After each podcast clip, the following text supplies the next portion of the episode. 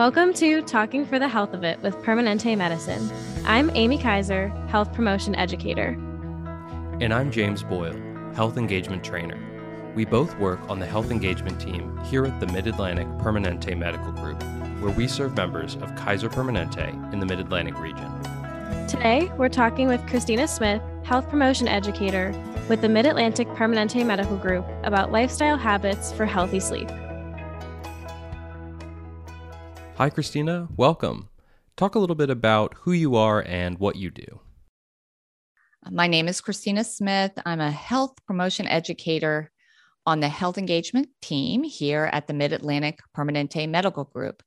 Um, currently, I'm teaching some of our health promotion classes on weight management, physical activity, mental health, and sleep. Um, and I have a little over twenty-five years of combined experience in public health and teaching and training people to lead healthier lifestyles.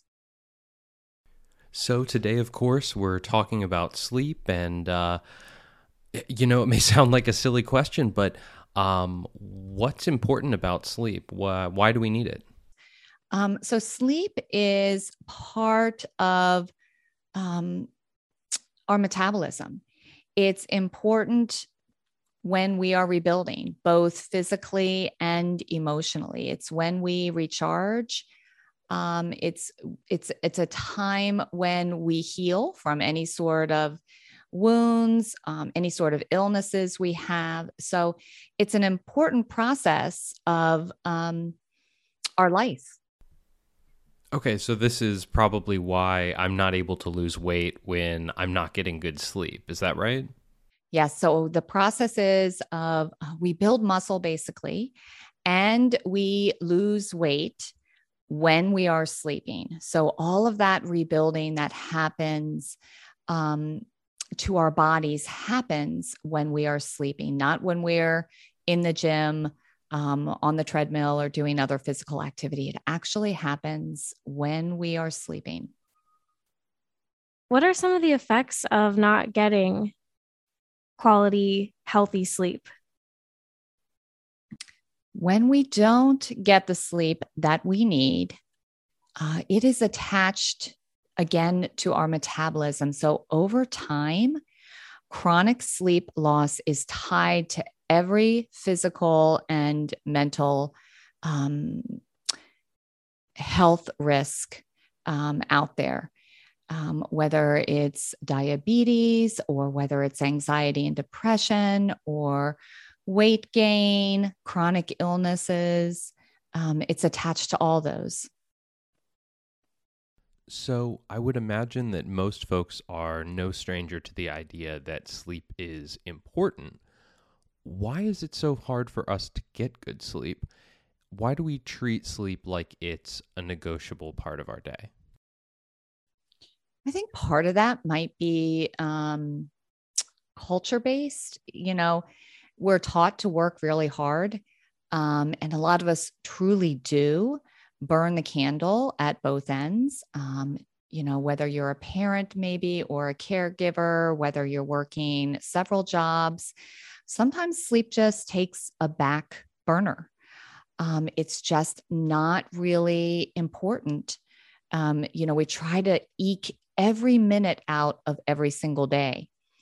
Um, but it is a very important part of um, a healthy lifestyle. It's very important.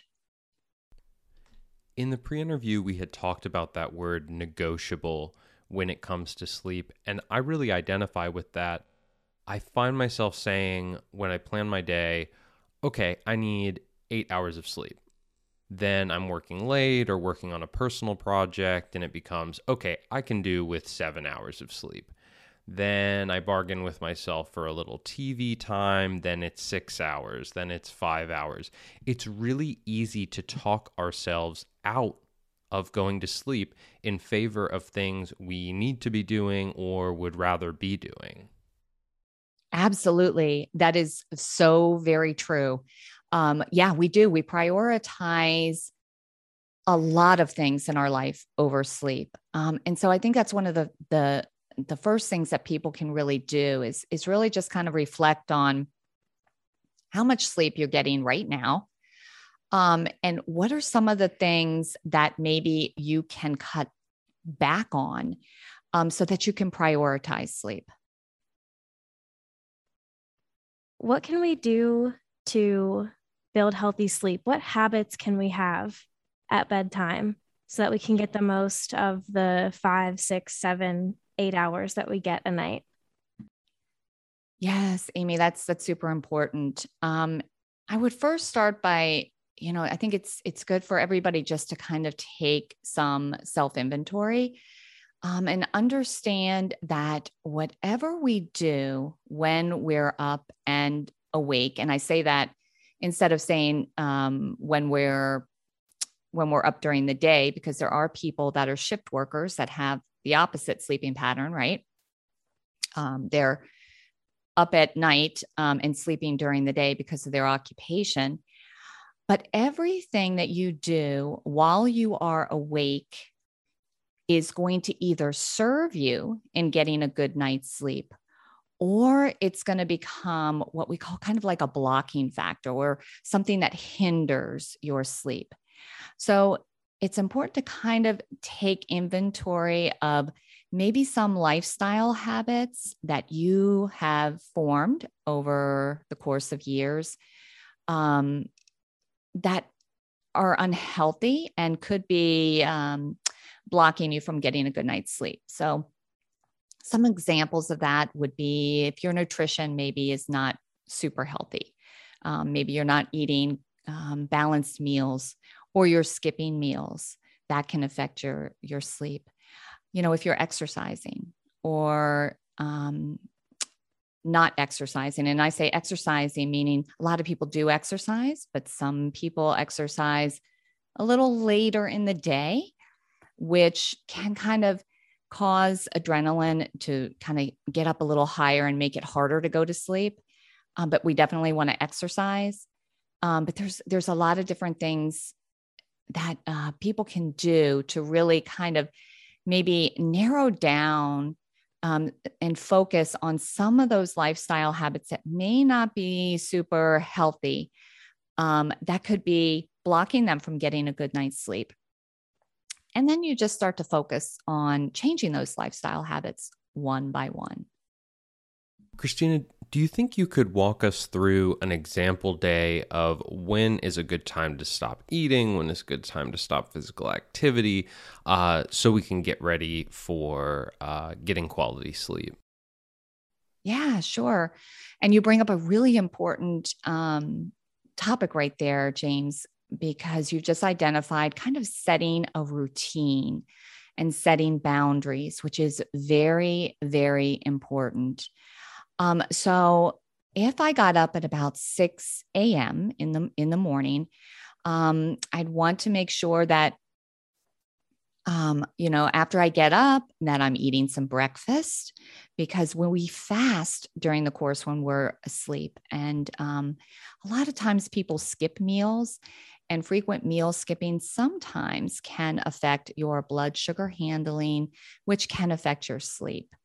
Um, So I'd want to have a breakfast to break my fast. Um, and then I'd really want to go about my day and have my lunch. I'd want to have my dinner. If I needed to have healthy snacks in between, I'd want to do that. I'd also want to schedule some time for exercising. And that exercise, I would want to take place um, prior to about six p.m. at night. That way, then adrenaline and cortisol and noradrenaline, those hormones are able to kind of settle down a little bit. Um, and they're not, I'm not exercising so close to the time that I would go to bed. Yeah. And I'd want to stay hydrated throughout the day too. What can we do to create a comfortable sleep environment for ourselves? What can we do in our own bedrooms to help us get the best night's sleep possible? So we do want to um, kind of go back to that inventory again, and we want to start with our bed. Um, our bed, our mattress should be comfortable. The bedding should be comfortable. Um, and we'd also then want to focus on the light in our room. So we'd want to make sure that it's dark, dark like a cave. Um, no street light coming in, no moonlight coming in. Um, you know, if we need to put up some blackout curtains, we would put up some blackout curtains to keep all of that light out. Um, and we'd want to focus then on noise. So do I have noise coming in maybe from the street or from other people that I live with? So maybe a white noise machine would be helpful, or running a fan. Um, so it should be also, the temperature should be cool. So I'd want to make sure that I have a cool, dark, and quiet environment. I also want to unplug. I, there shouldn't be any sort of light coming from the television or an iPad or an iPhone. Yeah. Christina, you and I know as health educators that the human brain loves routine. Our brains love to know what's coming next to prepare for our activities. So for people out there who go to bed and wake up at different times each day of the week, what's a good strategy for adjusting that sleep schedule to get on track with more regular, predictable sleep? Yeah, so you definitely want to set a fixed bedtime and a fixed time that you're getting up every day. Um, and then you also want to, about thirty minutes to sixty minutes prior to bedtime, establish some kind of nighttime routine. And this is so that you're transitioning into sleep. Um, that's super important, because a lot of times we just, you know, turn off lights and then just dive underneath of our covers. But you really want to set that time up to transition from what you're doing when you're awake to then going to bed. And that transition time should involve a lot of relaxation. So dimming the lights, um, maybe putting on some soothing music, definitely time to unplug from the news, from social media, um, from um, maybe some conversations with others that um, May, I don't know, maybe you're arguing with somebody, or, you know, you definitely want to take some time to um, transition and relax before you go to bed. Um, so anything that is going to get your stress level elevated, you want to just kind of peel away from that, um, if that makes sense. Yeah. One other thing that I know is a challenge for me is having my phone right next to my bed on my nightstand. I find myself, when I'm getting into bed, thinking of that one more thing, right? That one more message I need to respond to, that one other thing I just need to look at. Um, and what's been helpful for me is putting my phone on my dresser or on the other side of the room so that there's not that temptation there. Yes. So that comes with really um, that nighttime routine.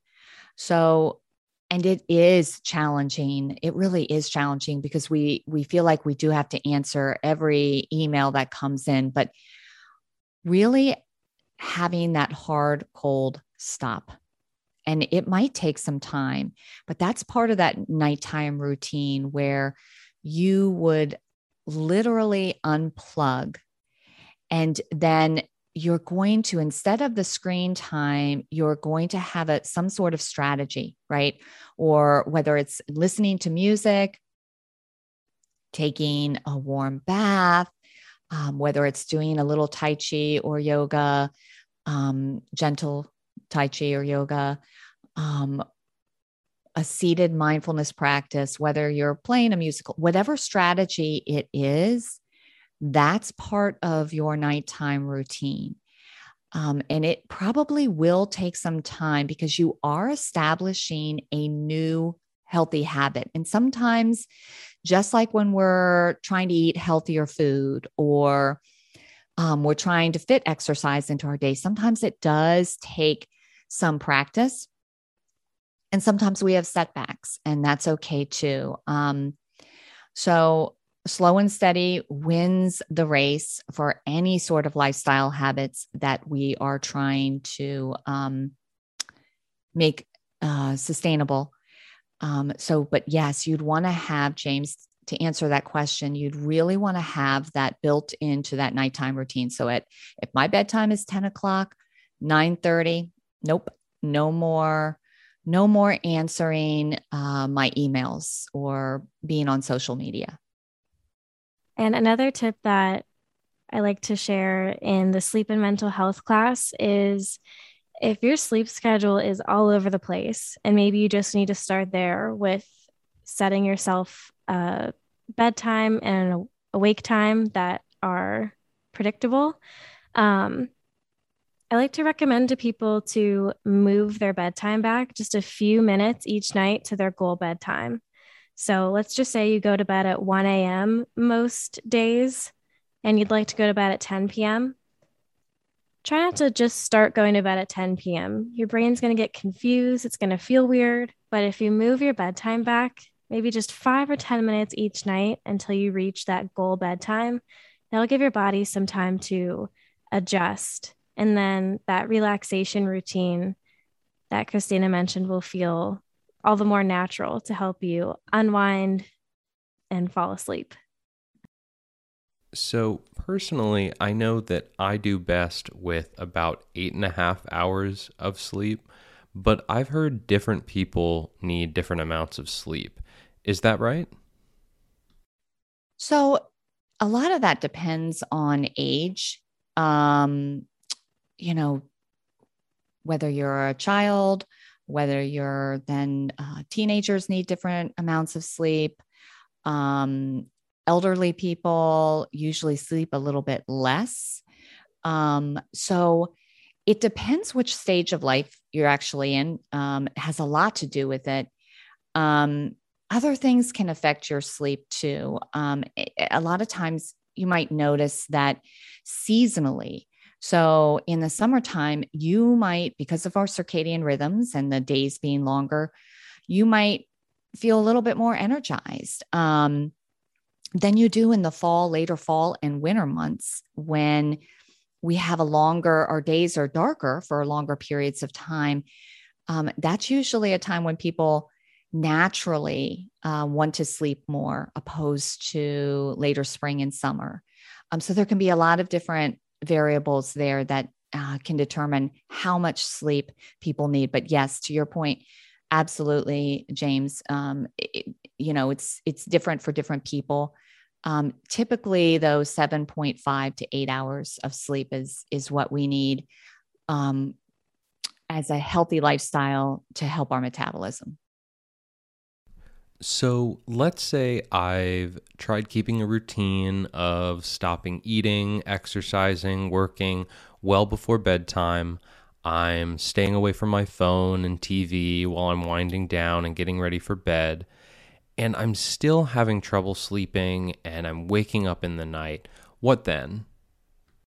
If you're having a hard time sleeping, um, and you're tossing and you're turning, you definitely want to take note of that. Um, and, um, you know, if you need to t- keep a journal by your bedside and just kind of record, if you're somebody that frequently wakes up during the course of the night, what is it actually that you're waking up about? Is it that you're have some um, worrisome or bothersome thoughts about something?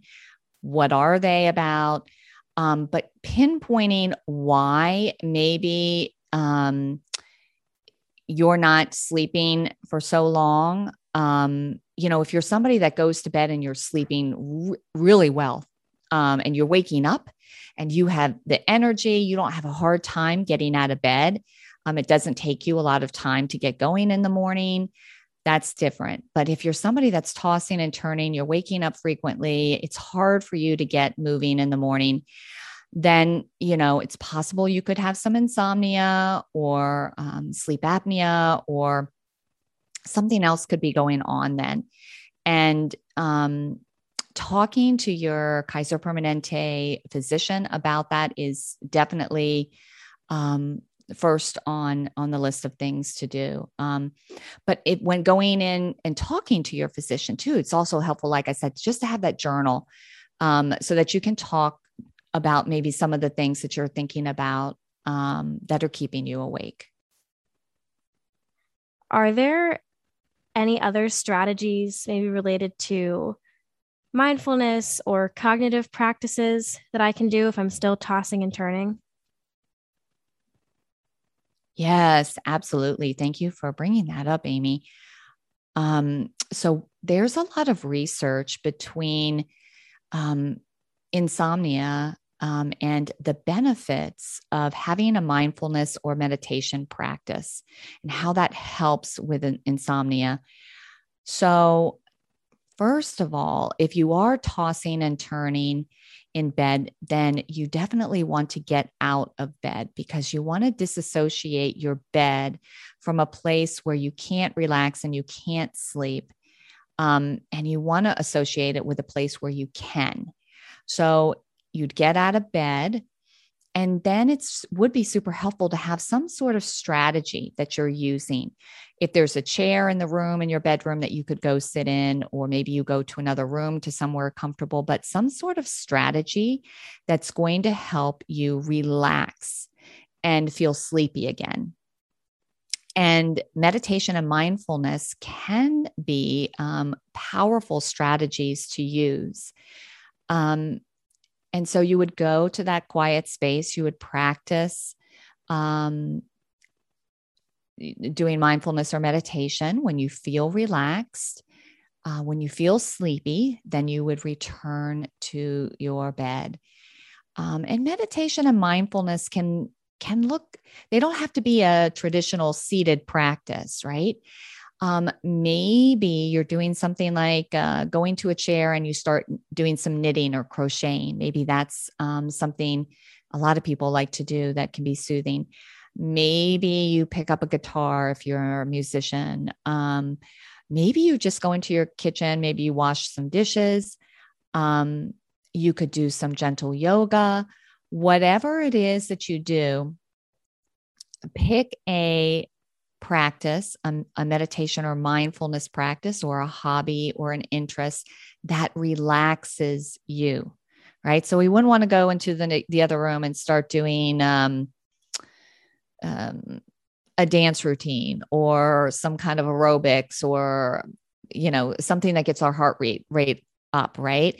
We'd want to make sure that whatever we were doing would have us focusing on Um, our breathing or our knitting or the washing the dishes or whatever it is, and that we actually feel ourselves start to relax, that we start to feel sleepy again. That's a strategy um, that then after, after we've come down a little bit, after our thoughts have come down, after we're feeling sleepy, then we return to the bed. Um, and so, yeah, that was, that was a great question. Thank you. Christina, if anyone wants to learn more or access additional resources relating to sleep, where can they go within Kaiser Permanente? Yeah, so first, uh, talk to your doctor about getting a referral uh, to sleep medicine. Um, if you think that you need some sort of sleep study, or if you are Um, having symptoms of insomnia, um, talk to your physician. Okay. That's, that's first. Um, and then there are some resources. We do have uh, mental health and sleep classes that are free to our members. So if you visit kp.org backslash classes, you can self-register uh, and learn more about that class. Um, there's also self-care apps. That's free for our Kaiser Permanente members. Um, we have Calm and My Strength. Those are two great apps that can be very helpful um, if you are having some uh, problems sleeping. Uh, to download those free apps, you would go to kp.org backslash self-care apps. Um, and then um, if, if you are experiencing any sort of anxiety or depression, um, please don't hesitate to contact our behavioral health team. Um, and they can be reached at one eight six six, five three zero, eight seven seven eight. You'll also be able to find in the description for this episode links to the resources Christina mentioned, as well as the number for our behavioral health team. Thanks again, Christina, for taking the time to talk with us today, and thank you for listening. We hope you check back in with us for future episodes on wellness topics and specials covering specific areas of health. This has been Talking for the Health of It, and we'll talk to you next time.